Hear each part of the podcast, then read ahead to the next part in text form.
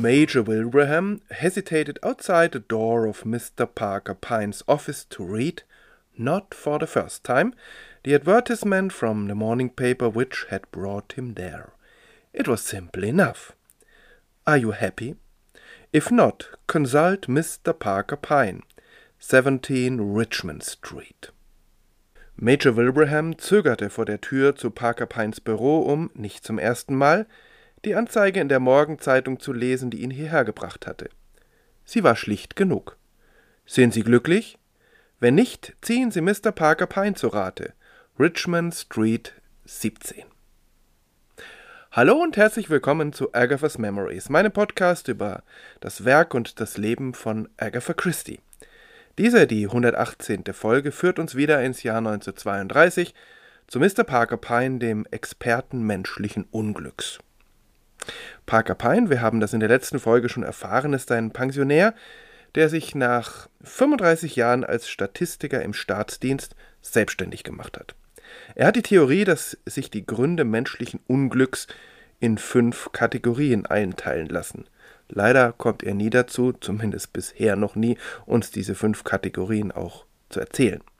Aber er verspricht auf jeden Fall das Unglück, wenn er es einmal diagnostiziert hat, in den meisten Fällen auch bekämpfen zu können.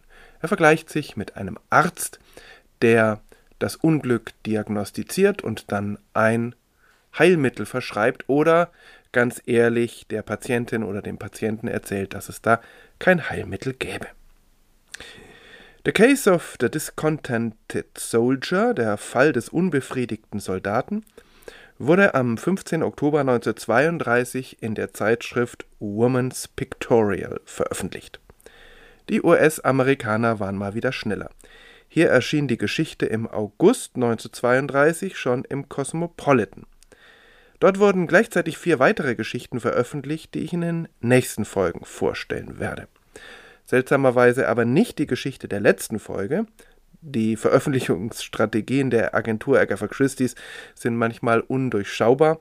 Vielleicht war der Fall mit der enttäuschten Hausfrau einfach erst später fertig. Und letztlich spielt das für die Geschichten eigentlich keine Rolle. Vielleicht ist es aber der Grund dafür, dass die Vorstellung von Mr. Parker Pine, sowohl die Vorstellung, die die Autorin gibt, als auch die er selbst von sich gibt, diese Vorstellungen sind in beiden Fällen, wie gesagt, nahezu identisch. Vielleicht lag das einfach daran, dass ähm, in den USA die zweite Geschichte die erste Geschichte war, also mit ausführlicher Vorstellung aufwartete und in Großbritannien dann plötzlich eine andere Geschichte die erste Geschichte war, die dann natürlich auch Mr. Parker Pine erstmal ausführlich vorstellen musste.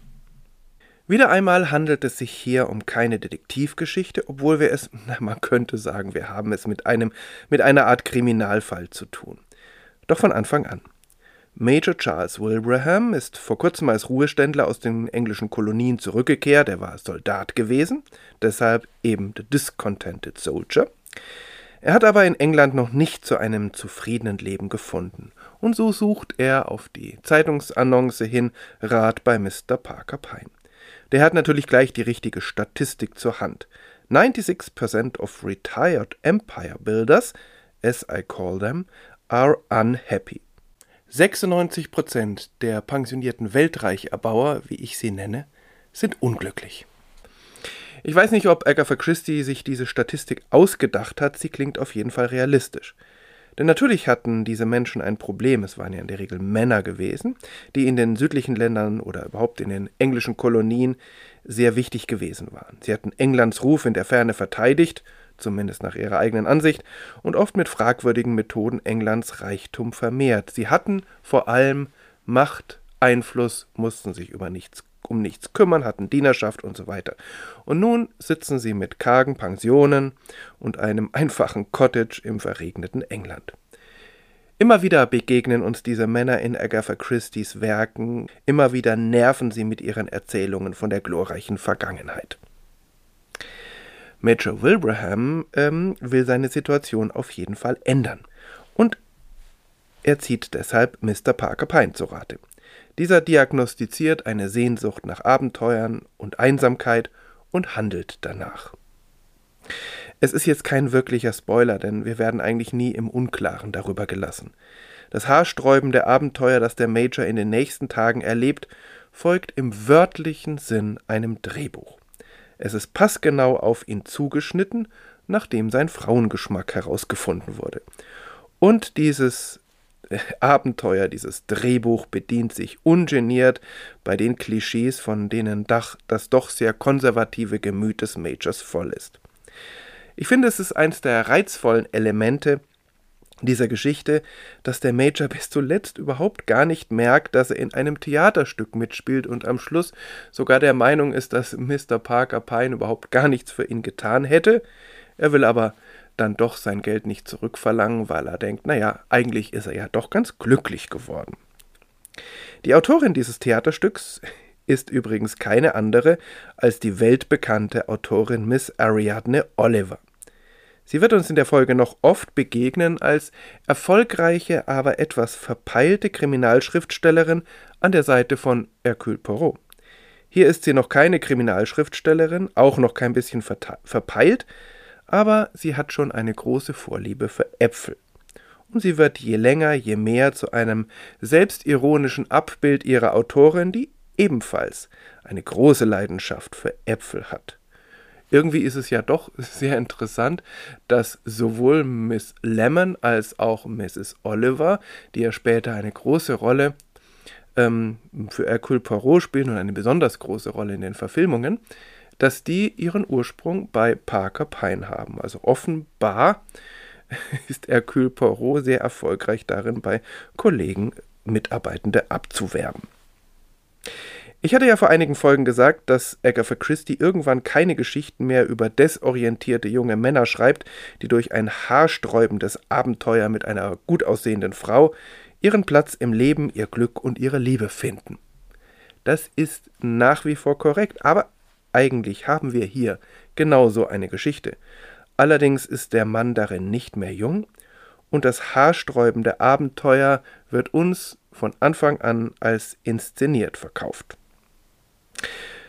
Parker Pine und Mrs. Oliver schaffen es auf jeden Fall bei Major Wilbraham genau die Knöpfe zu drücken, auf die er anspringt. Seine Abenteuerlust, sein Sinn für Gerechtigkeit, seine Ritterlichkeit gegenüber Frauen, sein Denken in Klischees, auch seine, ja, seine rassistischen Stereotypen und schließlich seine Einsamkeit. Und so lässt er sich in diese Geschichte hineinziehen, an deren Ende er tatsächlich glücklich ist. Diese Geschichte lässt sich auf mehreren Ebenen lesen. Zunächst mal genau so, wie sie geschrieben ist. Und das ist eine sehr vergnügliche und spannende Ebene und wahrscheinlich die, die Agatha Christie vor allem im Sinn hatte. Sie schreibt nach wie vor, um Vergnügen zu bereiten. Und es ist eine sehr vergnügliche Geschichte. Vor allem in späteren Jahren steht Mrs. Oliver aber auch für die selbstironische Seite Agatha Christie's. Diese Seite hat äh, Agatha Christie eigentlich von Anfang an. Sie nimmt sich selbst und ihre Schriftstellerei nicht immer ganz ernst. Hier beschreibt sie eine Autorin, die mit ganz vielen Klischees arbeitet, weil sie genau weiß, dass die Leserinnen das wollen und vor allem darauf am liebsten anspringen. Und sie schafft es auch deshalb, ihre Leserinnen und Leser so häufig in das Licht zu führen, weil sie ihnen Klischees vor die Nase hält. Und das Fatale ist, Entweder fallen wir darauf rein, halten die Klischees für Realität und geraten deshalb auf die falsche Spur, oder wir misstrauen den Klischees und geraten wiederum genau deshalb ebenfalls auf die falsche Spur. Und damit sind wir bei der dritten Ebene. Denn durch den Gebrauch bestimmter Klischees beschreibt Agatha Christie uns, wie ihre Gesellschaft die Welt sieht. Und das ist manchmal keine schöne Weltsicht, es ist eine konservative, eine patriarchale, oft sexistische und rassistische Weltsicht, das muss man einfach sagen. Und so wiederum birgt diese Arbeitsweise von Agatha Christie die Gefahr, dass die Weltsicht, die sie uns als Klischee verkauft, zementiert wird, indem sie von ihren Leserinnen und Lesern ernst genommen wird. Und das ist eine reale Gefahr, weil Agatha Christie eine gewaltige Leserinnen und Leserschaft hat. Hier zeichnet uns Agatha Christie eine Weltsicht, in der Frauen schwach und hilfsbedürftig sind, in der die Briten der übrigen Welt überlegen und Schwarze brutale Schläger sind. Nun, das ist ganz explizit die Weltsicht von Major Wilbraham. Aber er ist sicher damals kein Einzelfall.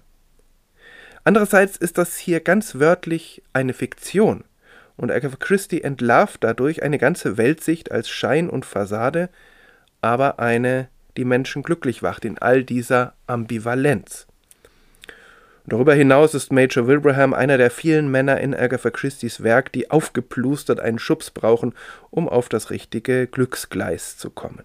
Kein positiver Held, der einer konservativen Weltsicht nachhängt. All das zeigt wieder mal, dass in den Werken von Agatha Christie viel mehr steckt, als der erste Blick entdecken kann.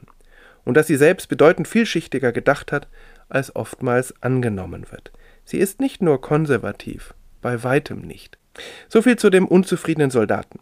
In der nächsten Folge begegnet Parker Pine wieder einer Lady in Nöten und wir, wie so oft bei Agatha Christie, einem wertvollen Diamanten. Bis dahin, vielen Dank fürs Zuhören heute. Ich hoffe, es hat Spaß gemacht und alles Gute.